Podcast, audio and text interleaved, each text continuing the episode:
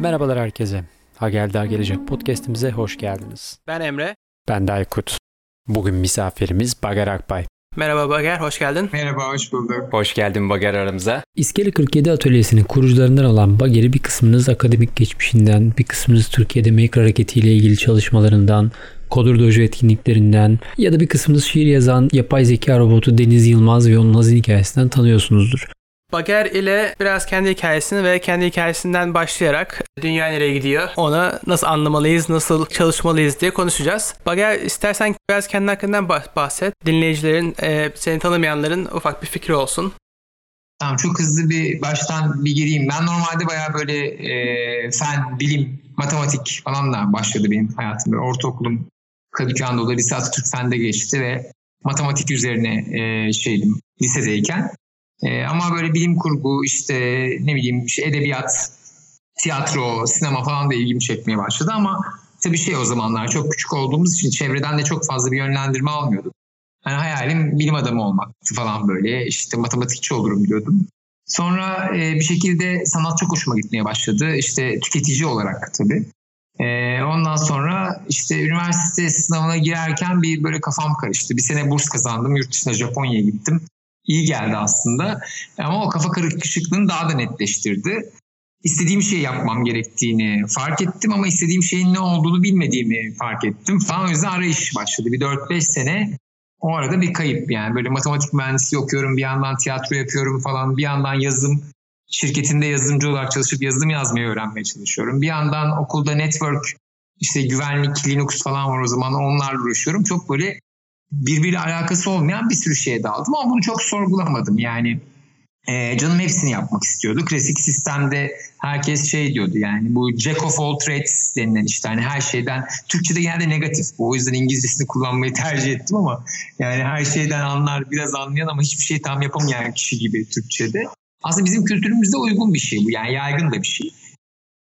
O önemli geliyordu. Neyse bir şekilde sonra tiyatro ağır basmaya başladı. Tiyatro ağır basınca kukla oynatmaya başladım. Bir beş yıl kukla oynattım işte Blacklight tiyatrosu yaptım. O sırada dedim ki ya ben madem bunları yapıyorum bari tasarım okuyayım. Yani sanat diyemedim. Gittim işte yeni görsel iletişim bölümleri açılıyordu. Dijital kültüre de çok yatkındım. Hem programlamaya tasarım birleştirmek o zamanlar kimsenin aklına gelen şeyler değildi. Yani bunlar konuşulmuyordu. İşte ben o zamanlar böyle interaktif işler yapayım dedim. İşte Director vardı interaktif CD yapılan. İşte yaklaşık bir 100 civarında interaktif CD yaptım piyasaya. İşte ajanslarla çalışmaya başladım. Türkiye'de ilk dijital ajansların kurulma dönemleri işte yani 41-29 daha yok. Daha yoğurt teknolojilerinde herkes. İşte birkaç tane daha firma var. Onlar da çalışıyorlar. Sonra onlara ayrıldılar. Ee, ve onlarla beraber bir sürü iş yapmaya başladım ekiplerle. Ondan sonra tasarım bitince ya hep bir şey var. Bunlara paralel giden böyle para kazanmak için özel ders veriyorum sürekli. Bir 10 yıl falan özel ders verdim. Bir yandan iş yaparak da para kazanıyorum ama eğitimcilikte aslında hiç hissetmeden temelden varmış hep. Farkında olmadan işte bir şekilde üniversite hocası oldum. E, tesadüf eseri. E, üniversite hocası çok olmak hoşuma da gitti. Ama çok zor bir şeymiş hoca olmak. Yani çünkü şey yapamıyorsunuz e, Türkiye'de yapılar çok sert ve kemikleşmiş durumda bir şey yapamıyorsunuz. Devlette denedim 3 yıl. Sonra ho- kendi hocalarım tarafından sürüldüm desem yalan olmaz. Sonra devlette olmuyor ya ben vakfa gideyim hani özel işte şirket belki orada olur falan diye. Yok orada da bir 3-4 yıl denedim orada da olmuyor. Yani oluyor tabii de bir yerden sonra tıkanıyor o model ve nerede tıkandığını anlamakta zorlanıyorsunuz. Sonra işte ben dedim ya ben sanat okuyacağım. Ama tabii bu arada 35 yaşına falan gelmiştim neredeyse sanat okuyacağım dediğimde. Evet evet sonra işte yurt dışına gittim sanat okudum birazcık bir iki sene döndüm kızım oldu falan derken apar topar tekrar hocalık ve sonunda en son atölye açayım cesaretini gösterdim. Çok geç aslında 37 yaşında falan işte atölye açmaya karar verdim. Arkadaşlarımla beraber ki bir sürü kişinin kararı aslında tek başıma değil. E, ama içinde olmak benim için çok güzeldi. Eskiye 47 işte açtık atölye. Şimdi artık hiç sorgulamıyoruz. Yani yaptığımız şey bırak bilim, sanat, işte iş, mühendisliği falan bırak. Yani para mı kazanacağız, para mı kaybedeceğiz, keyfine mi yapıyoruz, ne yapıyoruz, niye yapıyoruz falan hiç sorgulamadan sadece bu, bu şey zevkli mi, güzel mi, bize bir şey kazandırır mı sorusunu sorup yapmaya çalışıyoruz. Bir de bunu birbirimize de destek olup sağlıklı bir ekosistem oluşturmaya çalışıyoruz. Çünkü şey yok yani özellikle işte bu Occupy hareketleri, gezi süreci Türkiye'de vesaire bunların sonunda şeyi gördük. Yani otoriteden çok şey bekliyoruz. Yani 20. yüzyılın illüzyonuna biz de kapılmışız ve birileri bize bir şey yapacak zannediyoruz. Halbuki alakası yok. Bizim oturup bir şeyler yapmamız lazım. Bu iyi de oldu. Oturup kendi işlerimizi yapmaya başladık. Ne bileyim ilkokul açtık odaya, anaokul açtık pardon. Veli kooperatifi kurup e, falan bir sürü şey yani orada korkacağım. Üç tane dört tane kitap çıkardım bu sırada. İşte bir sürü üniversite dersi vermeye devam ettik. Bir sürü eğitim projesi yaptık. Binlerce çocuğa eğitim verdik. Bir yandan ajanslarla iş yaptık. Falan hepsi aynı anda olabiliyormuş. Onu gördük böyle. Kısaca. Ürettikçe galiba e, o, o cesaret ve etraftan gelen insanların da harekete katılması daha kolay oluyor galiba. Çünkü hani bu senin e, şimdi hayatındaki örneği bahsettiğin örneğe bakınca hani Türkiye'de herkes tam dediğin noktada bir gün bir şey olacak ve hayatım değişecek diye bekliyor. E, tabii hiçbir zaman öyle bir şey olmuyor. Ama tabii şey çok ilginç hani e, günlük rutinde e, Türkiye'yi ayrı tutarak konuşuyorum. Hani dünyada belki biraz daha farklı olabilir ama e, hani şey yok ya e, farklı dallarda çalışalım ve oradan bir şeyler öğrenelim ve kendi kendimizi zenginleştirelim pek e, Türkiye'de çok da olan bir şey ya da çok kolay yapılabilen de belki bir şey değil. Yani senin örneğin burada çok güzel bir örnek bence. Burada biraz insanları aslında farklı disiplinlere de yönlendirmek mi gerekiyor? Bu konuda ne düşünüyorsun Maga? Şöyle aslında şimdi bu 20. yüzyılda yani sektörün yavaş olduğu, işlerin yavaş değiştiği dönemlerde çok doğru olmayabilirdi. Daha doğrusu oradaki örnekler unique tek kalacaktı. Ama şu anda e, optimizasyon dediğimiz şey yani bu standart sektörlerde optimizasyon çok hızlı gerçekleşiyor. Dolayısıyla tek konuda uzman birisi sektörün çökmesiyle yüzleşiyor. Yani şu an artık sektörler yok oluyor. Yani şirketleri bırakın alan yok. Ya yani öyle bir alan kalmıyor. Mesela tarım işçiliği diye bir alan kalmıyor, yok oluyor. Şimdi endüstri yok olacak deniyor. Yani bayağı mühendisliğe ihtiyaç olmayacak denen bir dönemde yaşıyoruz. Bu ne demek? Yani düşünsenize bir, bir sürü çocuk işte lisede okurken ben mühendis olacağım diyordu. Şimdi ne diyecekler bilmiyorum yani. Mühendislik yakında hani bir 10 yıla Amerika'da ciddi anlamda düşer gibi gözüküyor sayıları. Dolayısıyla böyle olunca o hibrit şeyler başka bir değer kazanıyor. Yani endüstriyel dönemde o doğruydu belki geçici olarak. Ama onun dışında dünya tarihine baktığınızda zaten yani bir avcı toplayıcı kabiledeki insan da çok yönlü. Yani dolayısıyla insanlar Rönesans'taki insan da çok yönlü. İşte Da Vinci'nin sanat şeylerini biliyoruz ama adam dalak ameliyatı da yapmış. Fıkra anlatmasıyla da ünlüymüş. Kendi gibi beş kişi omuzlarına taşırmış falan. Yani o Rönesans insanında biraz geri dönüşü var. E tabii bunlar şey değil. Şimdi 20. yüzyılda bir sürü kişi uzman ya. Sen o yüzden müzik yapıyorum, resim yapıyorum. Yani ikisini de kötü yapıyorum falan olmuyor tabii. Ama arada formu bulmak için de inat etmek gerekiyor. Başka bakış açılarına bakmak lazım. Allah'tan internet artık o hızlı iletişimi sağlıyor ve o hibrit bakışlar çıkıyor tabii şu Senin anda. Senin de hayat hikayende şey gibi gözüküyor. Hani işte o alana mı girsem, bu alanı mı yapsam, nasıl olacak falan filan ama atölye ile bir anda o hibrit düzeni kurup hani bu yeni çağda gereken sisteme böyle uymuş gibi bir hikayem var. Öyle gözüküyor. Ve bu hani Rönesans insanı ya da Rönesans iş e, yaklaşımını e, sunabilmiş duruma gelmişsin. Evet denk düşmüş de olabilir yani bu döneme denk gelmesi, 21. yüzyıla denk gelmesi şu anda e, bu, bu evet şu anda şöyle oldu yani şirketlere bakıyorum, e, devlet yapılarına, bürokratik yapılara bakıyorum hepsi yenilik peşinde. Dolayısıyla bir anda bizim şey hani saçmayken altın olmaya başladı. Yani zaten bu e, Profesör Jury'di galiba onun bir lafı vardı. Şey derdi yani çöp yanlış yerde bulunan değerli malzemeye denir derdi. Bayağı o duruma düştük yani yer doğru oldu bir anda mekan değişti falan o yüzden değerli hale gelmeye Peki, başladı. Peki sence bu dönemin Rönesans insanı neye benziyor? Ya da nasıl olmalı? Hmm. Ya şöyle şimdi bir kere şeyden tek başına olmuyor genelde o insan. Şimdi dijital tarafında iyi örnekler var. Yani bir şöyle alan, alanı ayıralım e, kabaca. Fiziksel alan ve dijital alanı bir kısaca ayıralım. Ayırmak zorunda değiliz de. Dijital alanda bunu görüyoruz. Yani o insanlar hangi kaynaklardan besleneceklerini, kitapları nasıl arayacaklarını, bulacaklarını, efendim filmleri nasıl bulacaklarını, film eleştirisi nasıl okuyacaklarını biliyor. Mesela örnek vereyim bir Telegram'da bir alt grupta, alt kültür grubunda takılıp eski forum kültüründe haber, hızlı, düzgün haber almayı sağlayıp bir yandan işte Critiker'ı kullanıp kendi filmi beğenip beğenmeyeceğini de anlayıp e, izlemeden önce de şey yapabilmesi ya da işte kitaplara ulaşabileceği siteleri bilmesi ya da bunların yorumlarını takip etmesi gibi gibi bir sürü dijital beceriler var. Onlar dursun. Fiziksel olarak da bu insanların e, görüşebildiği insanlar yani bu creative hub'lar gibi coworking space'ler falan böyle alanlar var. Mesela bu da ne aslında? E, şeye benziyor bu e, Bayram Pastanesi böyle 1960'lar Taksim'de edebiyatçılar buluşuyor. Çay kahve içip edebiyat sohbeti yapıyorlar. Şimdi o dönem e, bunlarken günümüzde işte Starbucks'lar, bilmem neler, kahveciler, üçüncü nesil kahveciler bu mekanlar. Bu mekanı biraz daha ileriye götürürsen çünkü illa herkes konuşarak iş yapmıyor bazıları eliyle iş yapıyor. Fiziksel alan lazım. Ha ne oluyor? Ortak atölyeler. İşte bunların buluşmaları, sergi alanları vesaire gibi bu fiziksel alan da lazım. Dolayısıyla bu fiziksel alanın size uygun fiziksel alan ve dijital alan varsa ve topluluğunuz varsa bunların çevresinde bulunan e, o zaman öyle biri oluyorsunuz. Çünkü bu kişi şey değil böyle nasıl diyeyim bugün onu konuşuyorduk işte mesela atölyede akımlar var mikro akımlar. Şu an mesela şeyle uğraşılıyor.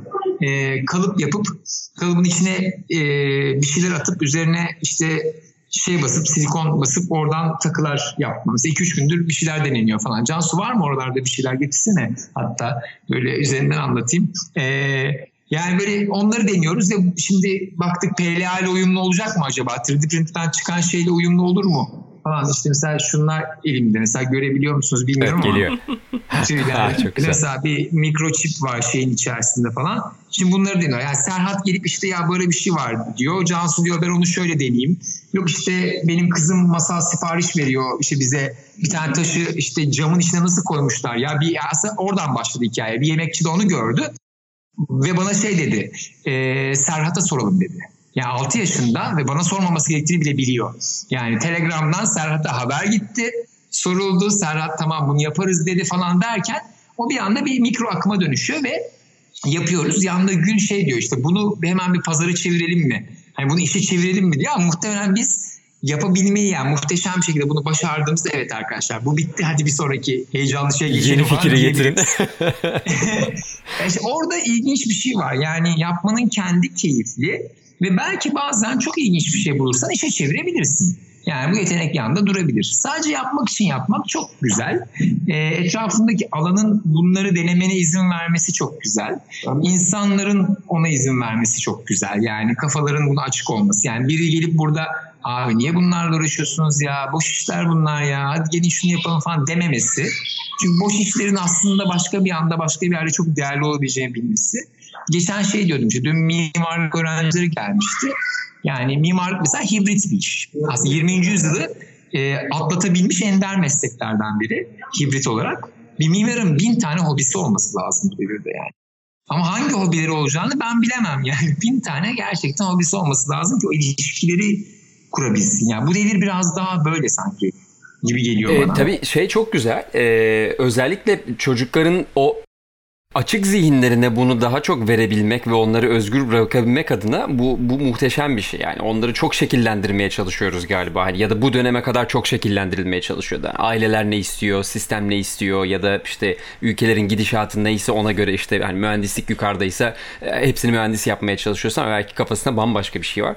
Tabii e, son dönemde işte Maker hareketinin de bir anda yayılmasıyla beraber burada tabii e, aslında gireriz senin oradaki hikayene. Türkiye'deki gelişim orada seninle beraber çok önemli bir noktaya gitmeye başlıyor çünkü.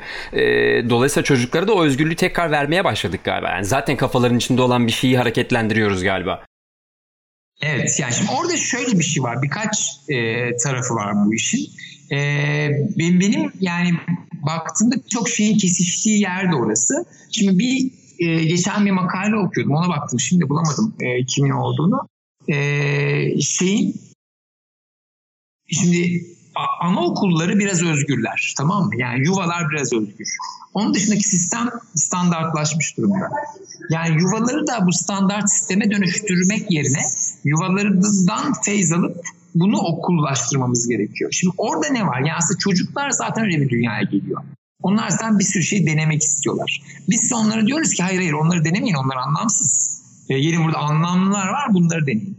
Peki neye neye bağlı olarak bunu söylüyoruz? Geleceği tahmin ettiğimiz yayınlarak söylüyoruz değil mi? Yani çocuğa şunu demiş oluyorsun. Sen 5 yaşındasın. Sen 35 yaşında çok üretken biri olacaksın. Yani 30 yıl sonra. Yani 2050'de dünya böyle olacak demiş oluyoruz. Şu anki analizlerin çoğu dünyanın 2050'de nasıl olacağına dair bir zerre fikrimiz olmadığını gösterdiği için gerçekten 30 yıl önce dönelim ve düşünelim. Yani şu anda 1800 1980 ile dünyadaki becerilerin çok az ilgisi var. Yok gibi bir şey neredeyse gerçekten de. Dolayısıyla çok hızlı ve değişme hızla değişiyor. Dolayısıyla bunu tahmin etmek mümkün değil artık. Yani. Dolayısıyla bir hata yapıyoruz orada. Yani buna inat etmemizin tek sebebi şu. E, ne, ne olacağını bilmiyorsan eski formülü yap en azından e, riskin az olsun. Gerçekten de bu. Yani altta yatan bütün e, sağlama metodu bu. E, e, bu ürkütücü. Dolayısıyla ufak ufak denemeler yapmamız lazım. Ben üniversite hocalık yaparken öğrencilerimin şey dediğini hatırlıyorum. Ya sen bizim üzerimize deneyim yapıyorsun. Dediklerinde ben hepimizin üzerine deneyim yapıyorum. Siz de yapıyorsunuz. Zaten konu bu artık. Ya artık denenmiş ve uygulanmış bir şey yok. Her şey beta durumunda ve o betaları görüyoruz. Ve sen betanın içinde olduğun için güzel bir şeye e, görüyorsun. Ve hatta beta'ya dahil oluyorsan çok çok daha iyi yani hani betanın nasıl yapılacağı dair ve çocukları mesela şimdi anaokulunda şöyle bir şey var çember uygulaması var. Sabahları bir çember oluşturuyor çocuklar ve diyorlar ki bugün nasıl hissettikler? Önce bir çekim yapıyorlar çemberi. Yani bugün şöyle bir hisse geldim, bugün yorgun geldim, bugün uyanamadım falan gibi. Sonra bugün ne yapmak istediklerini söylüyorlar. Bu çok önemli. Yani o günü aslında beraber inşa ediyorlar. Çıkarken de bugün yaptılar mı? Yapmadılar mı? Ayrılırkenki hisleri nasıl vesaire yapıyorlar. İşte yani bu farklı bir yaklaşım. Çocuk yani ben 6 yaşında mesela kızıma ben çok iyi bir açtığımızı iddia etmiyorum kesinlikle yani. Onu söyleyeyim ama şunu görüyorum e, ve en büyük etkisinin bu olduğunu düşünüyorum. Kızım parkta diğer çocuklarla konuşurken ya biz anaokul açıyoruz siz de gelsenize dediği zaman suratındaki ifade çok acayip. Yani e, o, o bile yani o müdahil dahil olması, olması mesela çocuk soruyor okulunuzun adı ne koşan kaplumbağalar diyor aa ne komiksin falan diyor biz koyduk diyor falan böyle nasıl yani falan böyle bir diyalog geçiyor. Şaşırmacalarla yani. geçiyordur tabii çocuğun algısında öyle bir şey yok karşı tarafta. Aynen ve o bunlar çok ilginç şeyler yaratıyor yani modeller. Bunlar üzerine aslında e, bir sürü şey var. Birazcık sadece şunu yapmamız lazım. 19. yüzyılda bununla ilgili yazılmış çok şey var. Yani 19. yüzyılın sonlarında, 20. yüzyılın başlarında bu işte e, bilimde de var, e, eğitim alanında da var, bir sürü şeyde var. Holistik modeller. Bu işte mesela kalite anlamada da biz mesela kaliteyi e, şeyle ölçümlemelerle anlıyoruz e, artık daha interview röportajlarla anlamamız gerekiyor mesela. E, ve o röportajlar kalitatif röportaj nasıl yapılır? Ha, mesela artık bilimde de bunlar anlamlı olmaya başladı. E, çünkü ölçümleme yaptığınızda tak diye optimize oluyor ve ölçümlemenin neden yanlış olduğuna dair bir şey çıkıyor gibi. O yüzden o inter, yani röportajların değerli olduğuna bakaraktan ya o o dönemki makaleleri alıp günümüzde nasıl bunları anlamlı hale getiririz bir yorumlamak gerekiyor. Belki bütün çıkış oradan gibi. E şu an dediklerine göre biraz e, dediğine göre şöyle bir dünya kavramı geliyor aklıma. İnsan sermayesini belli şekilde geliştiriyoruz ama şu anki çağımızda artık bunun geçerliliği çok daha azaldı. Ve bu çağa uygun tekrar heyecanlı, güzel bir hani düzen düzen demeyelim de yani bir sistem oturtulabilir gibi böyle bir şey hissediyorum şu an senin dediklerinden. Yani şöyle şimdi e, bir kere şu var yani toplumların, ülkelerin gelişimine baktığınızda önce bir basit altyapılar var. İşte her yere elektrik ulaşıyor mu? Yeterince okul var mı? Yeterince öğretmen var mı? Ve Türkiye de bunu yaptı. Yani 2005 ile 2015 arasında okul sayısı arttırıldı, eğitmen sayısı arttırıldı vesaire bunlar başladı. Buna işte kantitatif artma artış diyoruz. Kantitatif bir şey. E şimdi ne oldu? 2015'e geldiğimizde Türkiye'de yani bakanlar bir şey dediler artık sayıyla ilgili bir sorunumuz yok. Şu an kalitetife geçeceğiz dediler. Dolayısıyla kalite dediğimiz şey e, diğeri gibi çat diye yapılamıyor. Yani bina yaparak çözemiyorsun bunu. Ha, şimdi kalitenin ne olduğunu ölçümlenmesi kolay bir konu değil. Spekülatif de bir konu. E, şeye benziyor biraz. Hani çok söylediğim bir şeydir. Mesela satrancı öğrenmek kolaydır, tav- tavlayı öğrenmek zordur derim. Şimdi nedenini de söyleyeceğim. Satranç belki çok daha kompleks bir oyun olabilir tavlayı gören. Benim dediğim o değil. Rastgele bir insan hayatı boyunca tavla oynayarak hiç tavla öğrenmeyebiliyor. Ama satranç oynayınca öğreniyor. Nedeni şu. Satrançta kötüysen kaybediyorsun. Tavlayı da kötü olsan da kazanabiliyorsun. Ne demek bu yani? Şimdi tavlayı oyunu oynuyorsun, kazanıyorsun ve beyin şöyle çalışır. Kazandığı zaman onu yaptığın şeyler doğruydu diye hafızasına kazır. Kaybetmeyi kötü yanlıştı diye kazır. Dolayısıyla sen o hamlelerinin mi iyiydi yoksa şansın mı yaver gittiği bilmezsen yani bir oyunun şans oranı da bu çok e, afaki bir tanım ama %60'ı 40 falan denir işte tavlada. Öyle bir oranlar mesela poker daha da kötü yani. Texas Hold'em mesela kimse öğrenemez yani. yani. Çok zordur. Matematik çalışacaksın. Deli gibi yani böyle bayağı money management işte bilmem ne falan ciddi matematik bir sürü hesap olasılık falan. Yani finansçı biri poker oynayabilir. Anlatabilir ya da pokerci de finans yapar yani. Baktığında aynı şeydir. O yüzden e, ölçümlemesi zor. Yani kalite de böyle bir şey. Şimdi kaliteyi mesela şuna odaklarsan ha Türkiye'den WhatsApp çıkmıyor. Yahu yani senin WhatsApp'ı çıkarmaman gerekiyor. Senin WhatsApp gibi şeylerin çıkabildiği bir ekosisteme bakman lazım. Yani bir apartmanda işte farklı cinsel tercihleri olan, farklı ırklardan, ırk ne demekse artık ırk tanımı bile aslında tamamen çöp olmuş durumda. E, farklı yerlerde yaşamış, farklı kültürlerden diyelim insanlar, farklı türde insan varsa bunlar birbiriyle iletişim kurmaya açıksa işte orada çeşitlilik oluyor. Dolayısıyla bizim şu anda çeşitliliğe inanmamız gerekiyor.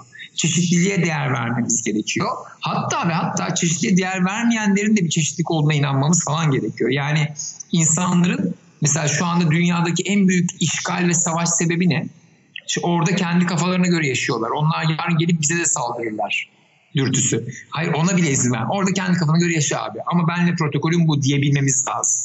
İşte yeni bir şeye geçmemiz lazım. Yani çeşitlilik algısını 20. yüzyılın tanımladığı gibi değil. Bize uygun bir şeyi tekrar tanımlamamız lazım. O zaman bunu yapanlar başaracak ve gerçekten de örneklerini görüyoruz. Almanya'da mesela güzel bir ekosistem kurulmuş durumda startuplarla ilgili ve sonuçlarını görüyoruz. Ya da mesela Almanya'da işte devletten bir ak- akraba bulup iş almanız kolay değil. Yani bunlarla ilgili istatistikler var. Mesela geçen baktım Rusya %70'ti. Türkiye yüzde kırktı. Bu ilişkilerle halletme olayı. Amerika'da yüzde yirmi mesela. Amerika'da çok şey değil. O konuda iyi değil ama Almanya yüzde ikiydi falan. Demek ki yani ekosistemi adam torpil mekanizmasını geçmeyebileceği bir şekilde tanımlayabilmiş. E bunları başaran ülkeler e, önemli şeyler kazanacaklar. Kesin yani. O yüzden e, böyle olacak. Ben benim bir şeyim şu yani devletler artık şirketler gibi davranıp insanları açık açık transfer etseler şöyle bir dünya bir çalkalansa güzel olur gibi geliyor yani. Şu an benziyor aslında mesela yani bir kalitatif yapıyor mesela garip yapıyor. Yani belirli bir mesela Amerika'da şey vizesi aldı işte Osman bu extraordinary işte persons mesela. O ona benziyor mesela baktığında o vize türü. Gerçekten bakıyor ya sen bir garip birisisin evet. Sen ilginç şeyler yapıyorsun falan diyor mesela.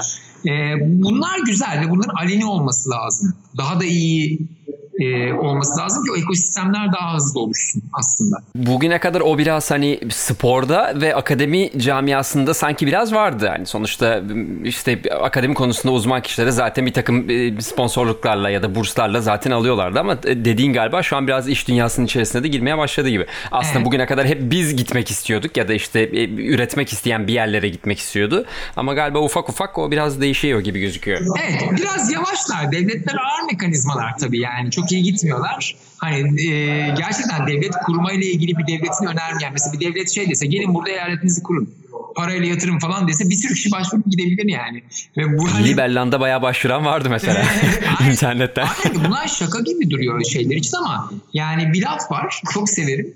Ee, savaşlar ülkeler arasında ya da dinler arasında değildir. Jenerasyonlar arasındadır diye e, buna benziyor. Yani bizim jenerasyon yani bizim dediğim hatta şu an 15 yaşında olan 20 yaşında olan çocuklardan bahsediyorum. Çünkü kafa olarak onlara biraz daha yakınız ortalamaya baktığında onlar lider olduğunda onlar buna okey diyecekler zaten.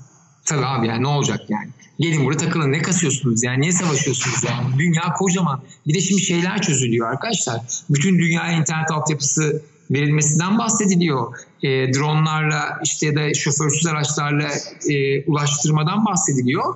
Yani şu anda merkezleşmenin dışına yani merkezsiz, merkezsizleşme üzerine bir hareket gelme olasılığı var. O zaman zaten bunları kurmak çok daha kolay olacak gibi duruyor. Yani klasik lojistik bilmem ne şu bu kriterleri yok olabilir yakında aslında.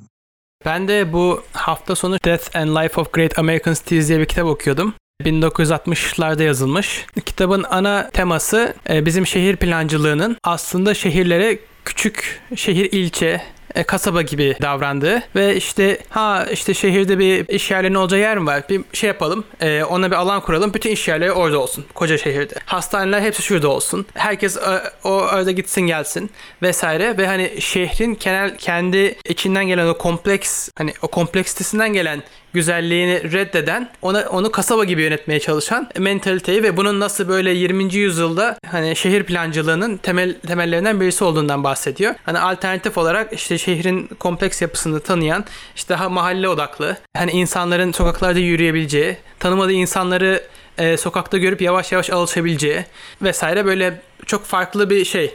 Yani yeni bir paradigma öneriyor e, şehir anlamak için. E, hani senin bu dediklerin de e, biraz bana şeyi düşündürtüyor. İşte bu teknolojinin gelişimiyle belli şeylere erişimle erişim oldukça artık böyle dünyada hani yeni bir paradigma çıkması lazım ve hani işte çeşitlilik vesairenin bunun içinde çok doğal bir şekilde var olabilmesi ve bunu besleyen bir şey dönüşmesi. Hani bu sisteme ters bir şey olmaktan ziyade hani işte milliyetçiliğin hani temelinde hani bu farklılıklar zarardır. E, işi daha da zorlaştırır. Oysa bu yeni paradigmada bunlar birbirini besleyen daha da güçlendiren bir şey haline gelebilir gibi bir şey anlıyorum senin dediklerinden. Hani o yeni paradigma. Tabii tabii aslında şöyle yani şey denir şimdi yeni nesil e, saygısız yeni nesil işte e, hiçbir fikri yok falan gibi eleştiriler yapılır. Bunları tarihleri bilmeyen, tarih okumayan kişiler yapar aslında. Yani Sokrates bile bu yeni nesle nasıl devlet, devleteceğiz, devredeceğiz bu devleti falan demiştir yani. Hani o zaman bile aynı sohbet, aynı geyik dönüyor aslında bir farkı yok. Dolayısıyla aslında yeni neslin farklı gerçekleri var. Dolayısıyla artık baktığında mesela Türkiye'de de öyle mesela Gezi döneminde şey konuştu. Yani sağ, sol, bilmem neymiş, Türkmüş, Kürtmüş, Lazmış falan. Böyle parti saçma yani. Bizim başka dertlerimiz var. Yani biri daha işte atıyorum e, altyapıdan anlay altyapı algılayışın ne? Neye masraf yapmakla böyle başka ayrımlara ihtiyaç var. Dolayısıyla yine bir şey var. Bence yine o ülkede toplananların bir görüşü olacak ve diğerlerini çelişecek. Ama bunlar şu anki basit ve tarihin gerisinde kalmış paradigmalar olmayacak aslında. O yüzden şey sorun da var yani bir sürü kişi onu diyor. Yani biz niye kendimizi harap ediyoruz başka insanlar bu eski yöntemi kullanıyor. Biz gidelim başka bir yer açalım diyorlar ve dediğin gibi mesela şehir dediğin şey şimdi şeye dönüşmeye başladı. Yani nomad kültürü e, önemli olmaya başladı bu yeni şeyle. Şu an gerçekten göçebe gibi yaşayabilen kişiler çok daha doğru yaşıyor yani. Herhangi bir yere tak diye gidip orada kurulabiliyor ve mesleğini ona göre seçersen becerilerin adaptasyon becerin yüksekse tıkır tıkır dünyanın herhangi bir yerine gidip yaşayabiliyor olmaya başlıyorsun ve gerçekten bu ilginç. Yani yerleşik kültürü olanların dönemi yavaş yavaş bitiyor diyebiliriz. Daha var tabii ki çok var ama buraya doğru bir geçiş var. Yani göçebe kültür belki dünyanın en yaygın kültürü olacak bundan 50 yıl sonra yani. Tahminim de olur çünkü herkes dünyayı gezmek istiyor. En azından e, mantıklı geliyor bana da. Üstelik çok besleyici bir şey zihin açısından. E, kendi kültüründen çıktıktan sonra keşfettiklerinle dönüp ya da dönmek zorunda da değilsin ama kendin için üretebildiklerin bambaşka bir hale gelmeye başlıyor. E, Türkiye'deki mevcut kalıpların birçoğunu kırdıktan sonra e, üretmek, düşünmek, kendine vakit ayırmak çok daha kolaylaşıyor. Çünkü İstanbul'un karmaşasında o kendine vakit ayırıp düşünebilme yetisi e, gittikçe bastırılıyor. Yani günlük rutinin içerisinde ister istemez kendi kendimize de yapıyoruz galiba bunu. E, Dolayısıyla hani İstanbul'un içinde ya da Türkiye'nin içerisinde kendine ara verebileceğin işte senin atölyen İskele 47 gibi ya da farklı mekanlar çok çok kıymetli hale gelmeye başlıyor. E, Kendi içinde de çünkü o sorgulamayı kaybetmeye başlıyorsun. Ne kadar açık zihinli olsan da e, rutin içerisinde kaptırıp gidiyoruz. Tabii bir de yani yurt dışına gitmenin en büyük yararı aslında psikolojik motivasyonlar. Ben mesela Avusturya'da bir sene kaldıktan sonra burayı hayal edebildim. Yani o da ilginç. Çünkü orada şeyi zannediyordum. Yani orada muhteşem imkanları var. Ya her şey çok güzel o yüzden yapabiliyorlar. Alakası yokmuş yani. Orada imkan falan yok. Yani insanlar sadece bunu yapabileceklerine inanıyorlar. Yapabileceklerini görmüşler. Örnek çok önemli. Yani siz bir insanı istediğiniz kadar anlatın. Yani böyle çok güzel oluyor, şöyle çok güzel oluyor diye o dışlıyor onu yani. Ben mesela bir konuşma yaptım. Popüler, popülist bir konuşma yaptım aslında biraz. E, TED konuşmasında ve herkes şey yapıyor. Sen başkasın. Sen zengin çocuğusun o yüzden bunu alt falan. Ben bayağı fakir çocuğuyum mesela. Yani ben bayağı annem beni tek başına yetiştirdi falan. Hiç öyle muhteşem şartlarda yetişmedim. Ve şimdi onu yani birisi başardıysa o zaman bizden değildir dışlaması geliyor. Halbuki onu görmesi lazım. Yani sen de başarabilirsin abi bu böyle bir alın yazısı falan değil. Bunları görmek yurt dışı işte bu anlamda. Yani bakıyorsun karşında biri var. Olmak istediğin birisi. Ve öyle senden bir altyapı olarak bir farkı yok. Gerçekten öyle yaşıyor. Ha diyorsun mesela yurt dışı o anlamda iyi. Bu şeyde vardır. Gabriel Garcia Marquez'in 100 yıllık yalnızlığında okuduğumda çok şaşırmıştım. Simgeneler böyle dünyada o datayı o zaman taşıyorlar. Yani hem gazeteciler simgeneler hem işte bilim adamları vesaire ve o karakterlerin gücü işte o hareketli insanın gücünü gösteriyor aslında. Belki bu devirde oturduğun yerden dijital becerilerden dolayısıyla fiziksel aktiviteden de edebiliyorsun. O çok büyük avantaj. Ama bu sana gidebileceğin ipuçlarını da gösteriyor. Ve bence çok şey yani böyle bazı insanlar hani yapıyorlar çevremde öğrencilerim. Gidiyor böyle Afrika'ya. Yani öyle şey de değil hani ideal doğru gözüken Amerika, Avrupa falan da değil. Afrika, Kamboçya'ya gidiyor falan orada iki yıl takılıyor, geziyor falan. Muhteşem kazanımlar elde ediyorlar yani. Gerçekten karakterlerin değişmiş olduğunu görüyorsun. O yüzden ben de aynı fikirdeyim. Yani o gezme net bir şekilde işe yarayan bir şey yani. Olmadı kendi ülkende gezerek yani. Mesela vizesiz gidilen bir sürü ülke var mesela. Gerçekten o riski almak gerekiyor gibi. Peki şimdi e, bu dediklerinden bir şeyi çok rahat anlıyorum yani işte yani yeni bir yaşama şekli ortaya çıkıyor ve çok daha belki heyecanlı, keyifli ve bu dünya bu çağ için çok daha uygun. Ee, önümüzdeki hani 10 yılda 20 yılda bunu da göreceğiz. Güzel olacak. Ee, peki seni bu önümüzdeki yıllarda böyle heyecanlandıran başka yani be- beklediğin, heyecanla beklediğin ya da olduğunu böyle hissettiğin e, başka akımlar, e, başka yeni şekiller, paradigmalar e, Var mı? Yani düşünüyorum. Şimdi şeyler var aslında. Yani yeni dediğim ama mesela bir bu Bitcoin olayı ilginç bir konu. Ee, üzerine de gelen Ethereum'lar bu kontratlar. Şimdi şey başlamış mesela medya endüstrisi bu Ethereum kontratlarla aracıları ortadan kaldırmaya çalışacağını iddia eden siteler çıkmaya başlamış. Özellikle müzisyenler için önce çıktı. Ee, sanatçılar için, grafik sanatçılar için çıkmaya başladı. Bunlar ilginç konular. Yani pure matematiğin, çünkü orada bir matematik var aslında. Matematiğin müzik camiasını değiştirmesi falan. İşte pür matematiğin edebiyatçıları değiştirmesi ilginç bir konu. Ve bunun bu kadar hızlı olması yani 2007'de atılmış bir teorinin kimin yazdığı belli olmayan bir makalenin 15-20 yıl içerisinde dünyadaki medya sektörünü etkileyecek olması garip bir şey yani. Oradan oraya hani o kadar teorik bir şeyin çat diye pratiğe geçmesi çok garip olacak. Orası bir heyecan geliyor bana. Onun dışında tabii bu dünyadaki politik durumu kolay bir çözümü olmadığını biliyoruz. Ee, yani şu anki o politik dönüşümün sebeplerini çok iyi anlayamıyoruz. Ben anlayamıyorum. Ee, sürekli okuyorum, inceliyorum, bakıyorum ama gerçekten anlamıyorum. Ve şey de yapmıyorum yani. Ötekileştirerek e, çözemeyiz bunu. Onu biliyorum yani. Anlamamız gerekiyor. Bir şeyler var. Ee, bir şey tarafı var. Birkaç tarafı var. Bunun bir tanesi şöyle bir şey var. Yeni nesil e, politikayla dalga geçiyor gibi geliyor bana yani bu şey vardı ya işte Forçan'dakilerin yaptıkları ziyaretler ya da Türkiye'de inci sözcüklerin ziyaretleri gibi. Yani şu anki liderlerin bir ziyaret sonucu çıktıklarına falan inanmaya başladım. Yani sanki hani demokrasi için şey vardı ya South Park episode vardır zannediyorum. Yanlış hatırlamıyorsam bu şey okula maskot yapacaklar işte ya bok olacak ya diş macunu galiba. İşte karakterden seçmek istemiyorum falan diyor. Bunu dışlıyorlar. Sen demokrat değil misin? Sen nasıl seçmezsin falan. Demokrasi bu. Demokrasiye karşı mısın falan. Komünist misin falan diyorlar. Bu da hayır ya diyor seçimler, seçenekler kötü diyor. Hayır seçeceksin falan ormana gidiyor en son. Ormanda tek başına sakalları çıkmış falan böyle. Hani ona benziyor ve o yüzden sen bana bu seçenekleri sunarsan ben de sana yani şey gibi e, bu seneye kim şampiyon olacak? Fenerbahçe, Galatasaray, Beşiktaş, Bursa Spor. E, Bursa Spor %80 alır yani. Yeni nesil öyle troll bir nesil yani. O zaman sen oraya Trump'ı koyarsan abi Trump da çatır çatır alır yani. Tamam. Tek yani tek sebebi bu değil ama bunun da böyle ciddi bir etkisi olduğunu yani politikanın bu dersi ne zaman anlayacağını merak ediyorum ama e, sebeplerinden biri de bu. Bu absürtlük yani buradaki bu gariplik e, bakalım nelere gebe. Orası çok heyecanlı. Şey dışlamamak lazım. Yani politikacılar bir savaşı kazandılar. Bütün dünyayı politize ettiler. Yemin ediyorum yani nasıl başardılar bilmiyorum ama sahneyi ele geçirdiler yani. Şu an sanatçıların sesi soluğu çıkmıyor. Mesela ben küçükken büyük haberler, sanat haberleri, spor haberleri falandı. Şu an politika yani. Geçen bir röportajda şey dedim yani sanatçıların beraberce birleşip sahneyi politikacılara alması lazım ama nasıl yapacaklarını bilmiyorum yani. Onlar da politikleşiyor ve dünyanın her yerinde öyle olmaya başladı yani. Ama o, o bayağı gol yemek yani onu söyleyeyim. Yani aktivizm aslında e, genelde yanlış sonuçlara sebep olan bir şey. Yani aktivist olma amacıyla yapmazsın. Doğru ya dair yani çok basit işte mesela bana sorarsan aktivist işte Alexander Elbakyan işte Aaron Schwartz e, yani işte Julian Assange yani bunlar aktivist. Onlar sanatçı gibiler bana sorarsan. E, yani oradaki aktivist... Rol çalıyorlar zorunlu olarak. e, onlar yani mesela Alexander Elbakyan şimdi işte Sayhab'ı kurdu ve kız aranıyor falan. Ya bu gerçekten bu sert ve kuvvetli bir şey.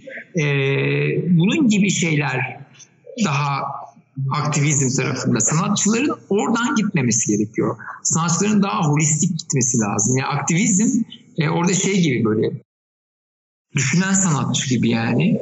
Ama kötü anlamda düşünen sanatçı. Yani düşünüp yani kavramsal sanat bu değil yani. Anlatabildim mi? Yani düşünceyle ilgili olması düşünülmüş gibi gözükmesi anlamına gelmiyor. O ta, ters bir taraf. Yani bak işte sanatçı burada Yıkıcı bunu- tarafa ihtiyacın var orada. Evet ya disruptif evet öyle bir şey olması lazım. Yani alt üst ediyor, paradigma değiştiriyor. Bir değişikliğin ipucunu gösteriyor olması lazım. Yani gerçekten şu anki figürlerin yağlı boyasını yapıyor olması lazım. Yani hani bir tane Japonya'da bir grup yapmıştı. Google'ın ana sayfasının yağlı boyasını yapmışlardı mesela. O çok güzeldi yani. Çünkü çok basit ve hatta estetik olarak çirkin de bir şey yani ama net bir e, gösterge aslında o yani. Dolayısıyla e, biraz şey oralar karıştı yani sanatçıların da kafası politikleşmeleri bence onlara gol yedirtiyor o anlamdaki bir politikleşmeden bahsediyorum. Yeni politikayla, yeni paradigmayla uğraşmak e, gerekiyor gibi geliyor. Ama oralar kafam hala benim de çok şey net değil yani. Hala anlamaya çalışıyorum aslında sürekli. Peki e, biraz şimdi şey tarafına da geleyim mi? E, Türkiye'deki işte Maker hareketine biraz geleyim. E, gerçi e, hani senin tüm konuşmalarından çok birçok insan dinledi. Şu an çok daha hakimler Türkiye'de ne olduğunu insanlar artık günlük gazetelerde de okumaya başladılar. Müthiş bir şey bence.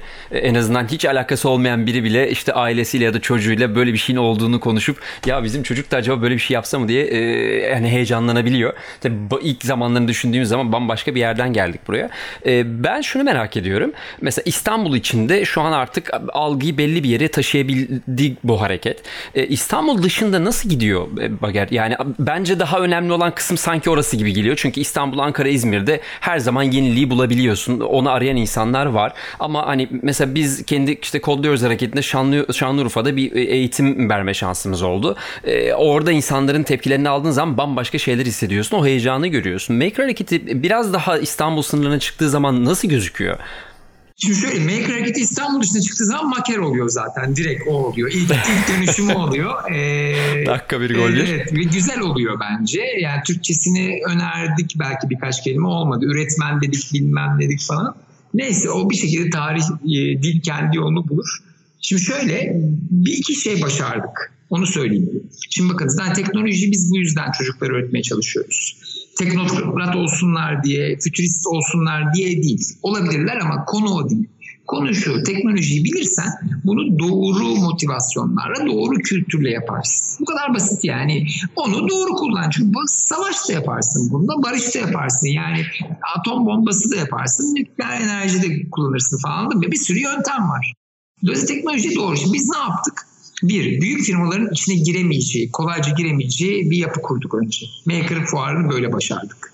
Dolayısıyla sponsorluğu çok az olan bir yapıyla ilerledi. Çoğu sponsor firması ittik başta. Yani dolayısıyla Avrupa'da bile Maker hareketi gol yedi şu anda bayağı bir sürü açıdan. Hala var tabii Arduino'nun bir kültürü var çünkü orada ama Amerika'da da öyle. Çok hızlı ticaret. İşte Türkiye'de o kadar hızlı değil. Türkiye'de eleştirenler var ama eleştirenler genelde Amerika'daki eleştirileri okuyup Türkçesini yazıyorlar. O daha import yani onu söyleyeyim. Ee, Türkiye'de mesela biz bayağı reddettik onları ve daha basit şeyler yaptık. Ve bize gelenleri de mesela bana şöyle şeyler geliyor.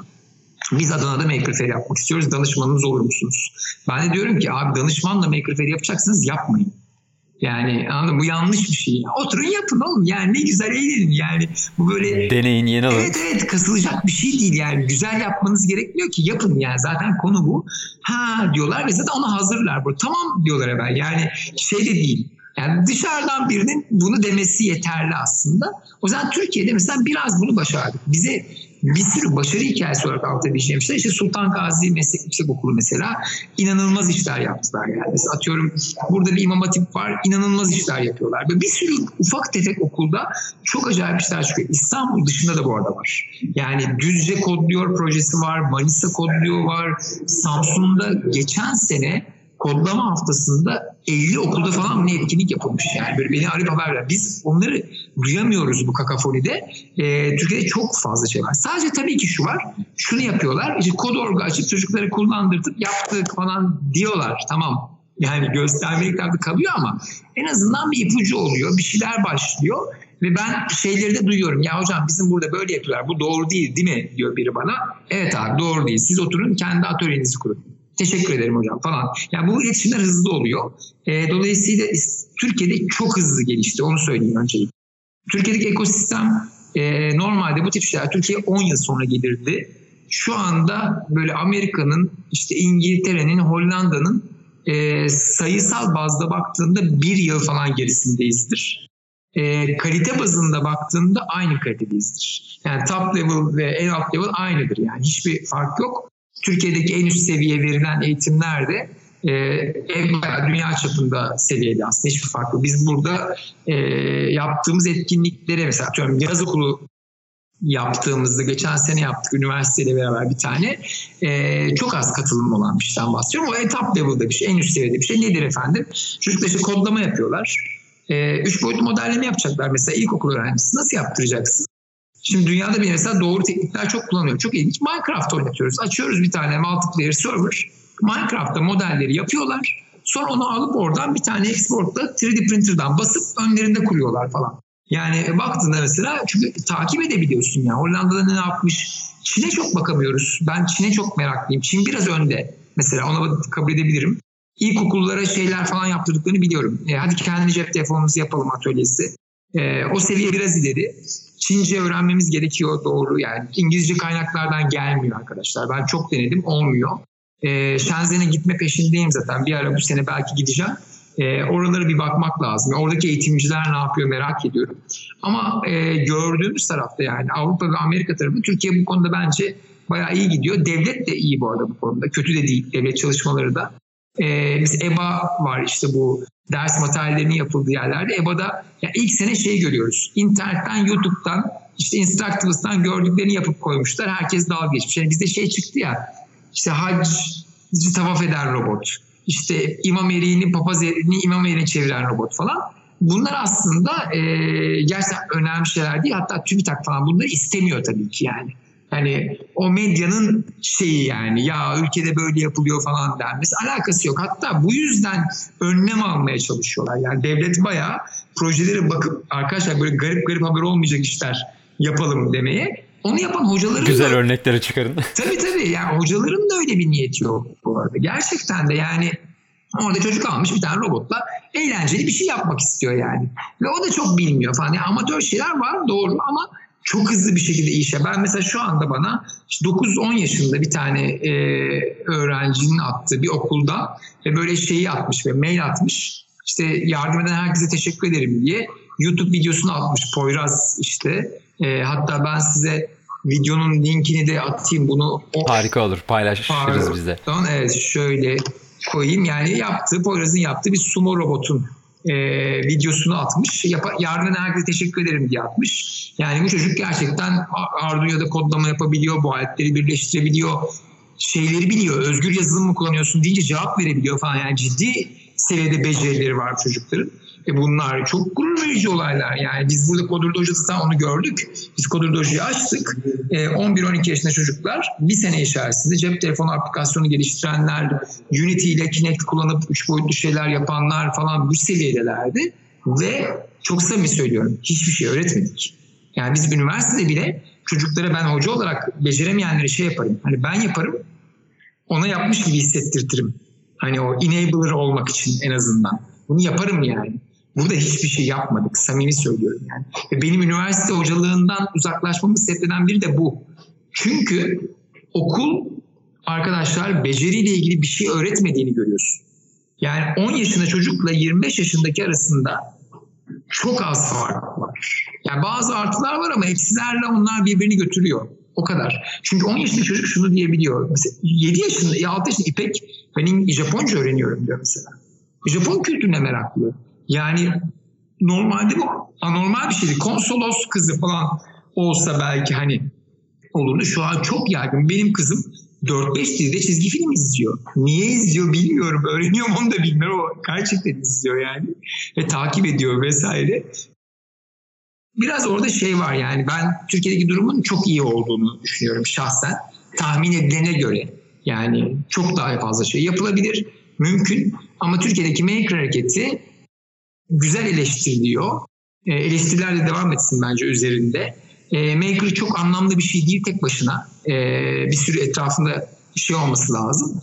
Ama bir amatör ruhu tuttuğumuz için iyi bir yanı var onu söyleyebilirim yani. Amatör gidiyor ve güzel gidiyor bence. Sizin gibi projeler de bir sürü var bu arada. Yani 10-15 tane öyle ufak ufak gruplar var. İşte kız kod geldi. İngiltere'de mesela kız kodu Kur'an'da müjde benim çok eski bir öğrencim mesela. Şans eseri. Yani üniversitede ben onlara processing öğretmişim. Yıllar sonra orada bir iş fikri düşünüyor. Ya hocam kodlama olur mu diyor falan. Tabii ki olur kızım falan diyorum ve gerçekten geldi başardı. Tekrar tekrar yaptı. Deneyecek. Bunlar gibi onlarca proje var yan yana yürüyen. Ee, bunlar çok sevindirici. Birçoğu başarısız olacak. Evet ama şu anlamda başarısız olacak. Ölecek ama başka bir şey dönüşecek. Ve bu okey yani. Bunda kimsenin bizim nesil buna çok takmıyor bence zaten. İşin ruhu o zaten. Yani evet. Maksat bir araya getirelim, düşünsünler, başka bir şey bulsunlar. Yoksa herkesin kod öğrenmesi ana amaç değil zaten orada. Kesinlikle. Önemli olan düşünebilsin, bir araya geldiği zaman bir şey üretebilsin. Oradan bambaşka bir yere gitmeye başlar. O özgürlüğü hissetsin en azından insanlar. Evet. evet. Mesela kodun avantajı şuydu. Ücretsiz fabrika. Bu kadar. Yani Minecraft'ın esprisi şuydu. E, sınırsız Lego. Anlatabildim yani Lego yine güzel bir şey ama sınırsız Lego işte bu kadar. Yani farkı o. Çok abartmamak lazım ama güzel bir şey yani baktığında. E, kodlama da böyle bir şey ve sınırsız fabrika yaratıyor size baktığınızda. E, kendi fabrikalarınızı kurabiliyorsunuz. Bu açıdan simülasyon yapmak için, bir şeyleri anlamak için oldukça iyi bir alan yani. Ve bunun demokratikleşmenin yani artık kodda olan o demokratikleşmenin başka alanlarını görüyoruz. Yani elektronikte gördük işte Arduino ile ve benzeri ürünlerle. 3D printer'la görüyoruz fiziksel kabukla. Ee, şimdi biohack geliyor. Biyoloji tarafını görüyoruz, göreceğiz. İşte mikrofluidlerle ilgili birçok ilginç şeyler yapılıyor. işte falan vesaire. Ee, bunlar da işin başka tarafları. Bence bir sürü alanda bu demokratikleşme hareketi devam edecek diye düşünüyorum. Genel olarak işte batıdan bakınca hani belli olması gereken şeyler e, kafada oluyor. Ondan sonra Türkiye'ye bakıp ha bunlar henüz yok. Türkiye galiba geride kaldı. Türkiye'den galiba bir şey olmayacak. Demek çok kolay. Çok yani hani dışta dışarıdan bakınca hissedilen oluyor. Seninle konuşunca biraz işte yani Türkiye gibi ülkelerin kendi içinden kendi dinamiklerinden de bu yeni çağda yeni teknolojilerle yepyeni şeyler çıkmaya başladı çıkıyor. Bunlar sadece belli kalıplarla, şablonlarla baktığımızda gör, görülmeyen, henüz daha hani e, yeni bir çerçeve çıkmadığı için takdir edilmeyen ama gelişen, daha ümit veren e, bir tablo çizin aslında bize. Ne güzel, ne mutlu bana ama şunu söyleyeyim. Yani şimdi baktığında, konuştuğunda sokakta politikanın baskısı her yerde hissedildiği için gerçekten dediğin gibi hissedilmiyor bu dediklerim. Yani ben olabildiğince nötr bakmaya çalışıyorum. Şimdi politik e, hamlelerde Türkiye'de çok büyük sorun olduğunu düşünmüyorum. Sorun var çok büyük değil. Politik demeçlerde çok büyük sorun var. Demeçler yüzünden, insanların korkuları yüzünden aslında o agresyon yüzünden Amerika da bunu yaşayacak. Şimdi hem de çok sert yaşayacak. Bakalım nasıl yapacak çok merak ediyorum. Hatta dünyada bir konuda Amerika'da önde olduğumuzu hissetmek beni çok mutlu ediyor. O da ayrı konu. Yani Amerikalı arkadaşlarıma terapi yapıyorum falan arada. Abi dert etmeyin geçecek falan. Şunu yapın bunu yapmayın falan diye. Yani orada şey var. Bu politik şeyi de ne olduğunu anlamamız ve doğru modelleri geliştirmemiz lazım. Geçen şey seçimler oldu. Türkiye'de önemli referandum oldu. E, ve şeyi konuşuyoruz şimdi ve bu çok önemli bence bu data. E, bir sürü kişi aynı şeyi duydum çünkü. Şöyle bir şey var. Hani üniversite sınavında çalışıyorsundur. Ee, ve sürekli deneme çözüyorsundur ama çalışmadan deneme çözdüğün zamanlar olur ya böyle hani bu sefer tutar mı acaba? Şimdi tam referandum böyle gibiydi. Yani ya bu sefer olacak mı? Ulan arada çalışmamışsın ki yani anladın mı? Ne yaptın abi? Yani gittin bir yerde birileriyle konuştun mu? İşe yarar bir şey mi yaptın? Birine mi dokundun? Yok aynı kübikılın içinde devam ettin yaşamaya. Bu sefer olmuş mudur? Ya bu sefer olur mu? Yani bunu bırakalım artık. Yani biri bizim için bu problemi çözmeyecek arkadaşlar yani. Biz çözmek zorundayız. açık açık da bunu söylüyor yani ve sağ olsun politikacılara teşekkür edelim. Dürüstçe bunu söylüyorlar. Arkadaşlar biz sizin problemimizi çözmeyeceğiz diyorlar ya. Bu kadar güzel bir demeç olur mu yani? Adam aynen öyle yani. Bizim bayağı oturacaksın, çalışacaksın. Güzel şeyler yapacaksın. insanlara anlatacaksın. Et, yani düzgün yap, aşağılamayacaksın. Yani. Gideceksin, konuşacaksın. Hatta şunu yapmak çok önemli. Yani Amerika'daki biri bir sol görüşlü biri ya da liberal biri atıyorum. Yani şey olsun yani Trump taraftarı olmayan biri. Trump taraftarları neden Trump oy verdiğini anlıyorum ve haklı oldukları yanlar var diyebilirse denklemi görmeye başlıyordur. Yani bunu demek gerekiyor canım artık yani bu 20. yüzyıl biraz da bu illüzyonu yarattı bizim üzerimizde. Ee, onudan da kurtulmak lazım. O yüzden şey var Türkiye'de bu politikanın yaptığı bir baskılama var. Herkes yurt dışına kaçmak istiyor. Baskılaması hissi var. Her gün konuşuyoruz çevremdeki insanları görüyorum dışına kaçmak istediklerini. Ama Allah'tan dünyada da bu baskı var. O yüzden nereye kaçacağını bilmiyor insanlar. Bu biraz iyi oldu. Çünkü bu Türkiye'nin problemi falan değil. Türkiye biraz önce geldi. Ama bütün dünyanın yaşayacağı bir problem. Yeni politika. Bunu anlamamız gerekiyor.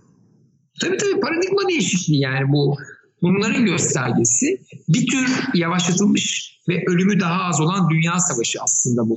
Yani umarım da az olur. Büyümez olaylar. Yani sıcak bir şey dönmez umarım. Ee, ve böyle olacak gibi önümüzdeki 10-15 yıl sürecek belki. O yüzden daha uzun sürecek.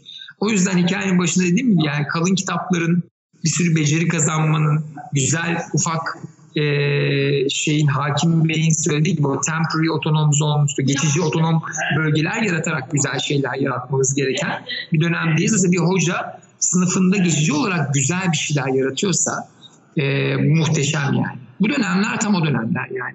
O yüzden haberleri çok duymuyorsunuz. Çünkü duyarsa insanlar üzerine çullanır diye. Ben şunu çok gördüm. Bana biri geliyor inanılmaz bir laboratuvar kurmuş. Tamam böyle bayağı köy gibi bir yerde. Sponsor bulmuş, kurmuş, çocuklarla proje yapıyor. Hocam niye paylaşmıyorsun diyorum. Abi karıştırma diyor orayı. Şimdi insanları uyandırma. Bak yapıyoruz güzel güzel gerek yok yani. Zaten Türkiye'de böyle çözen çok hoca var. Ben hepsini tek tek tebrik etmek istiyorum. Yani onlar asıl saha işi. Biz birazcık onlara yani şeyi hatırlıyorum.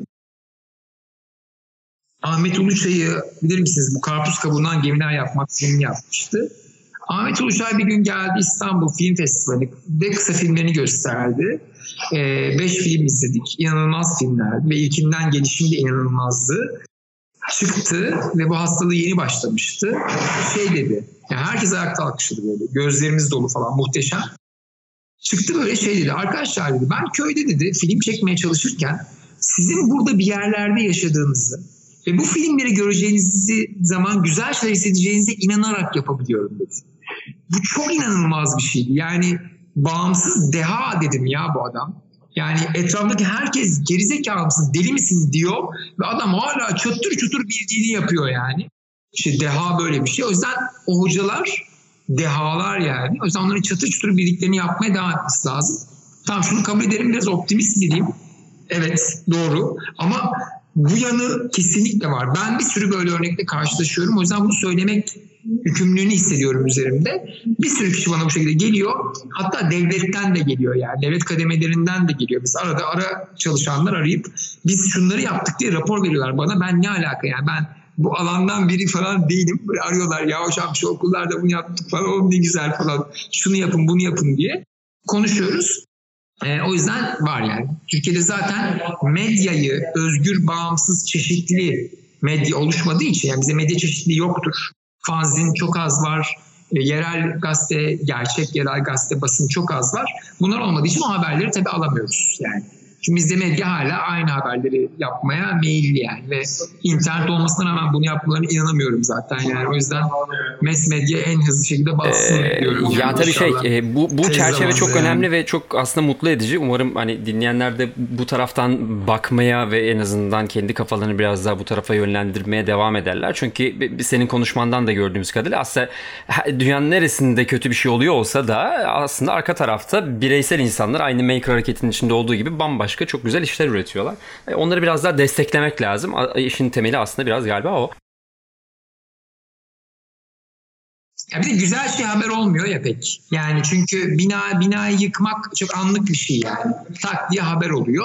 Ee, bina yavaş yavaş yapıldığı için hiçbir zaman haber olmuyor. Haber oldu da zaten biliyorduk diyor herkes. Yani Tabii o yüzden kli, kli, klişe bir lafı vardır ya yani. onun hani e, Anladın mı? köpeğin insanı ısırması haber değil e, insanın köpeği ısırması haber. Dolayısıyla her zaman onlar tabii farklı bir taraftan almaya çalışıyor. E, Çok normal tabii o da bizim için. Yok bu olguda da öyle yani yıkmak çok hızlı bir şey. Gerçekten fiziksel olarak öyle yani yıkmak hızlı bir eylem. Hayatını bir gün içerisinde mahvedebilirsin. Ama hayatını bir gün içerisinde muhteşem yapamazsın ya.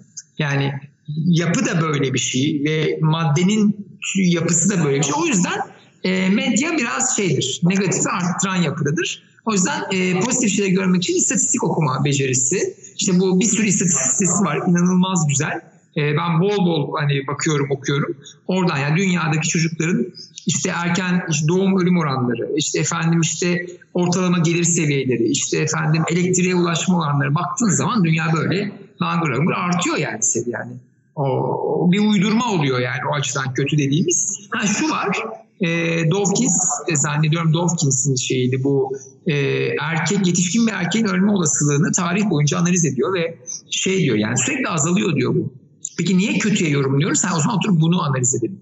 Yani neden? Mesela çünkü İstanbul'da herkes hizmet sektörünün rezalet olduğundan bahseder. Siz çok iyi biliyorsunuz abi İstanbul'daki hizmet sektörü dünya çapındadır. Yani ben gece 3'te bankayı arayıp azarlayabiliyorum ve işimi yaptırabiliyorum gece 3'te. İstediğim lahmacunu getirtiyorum falan. Şampuan getirtiyorum saçma ya sapan. evet biraz yani. da dış dünyayı tabii daha az gördüğü yani. için insanlar sanırım fark ediyor. Yani bugün bir hesap açmak için bile e, burada randevu almak zorundasın. Türkiye'de deseler ki bana 4 gün sonra geleceksin anca hesabı açacağız herhalde orada e, cıngar çıkar yani. Mümkün değil öyle bir şey kabul ettiremezsin yani.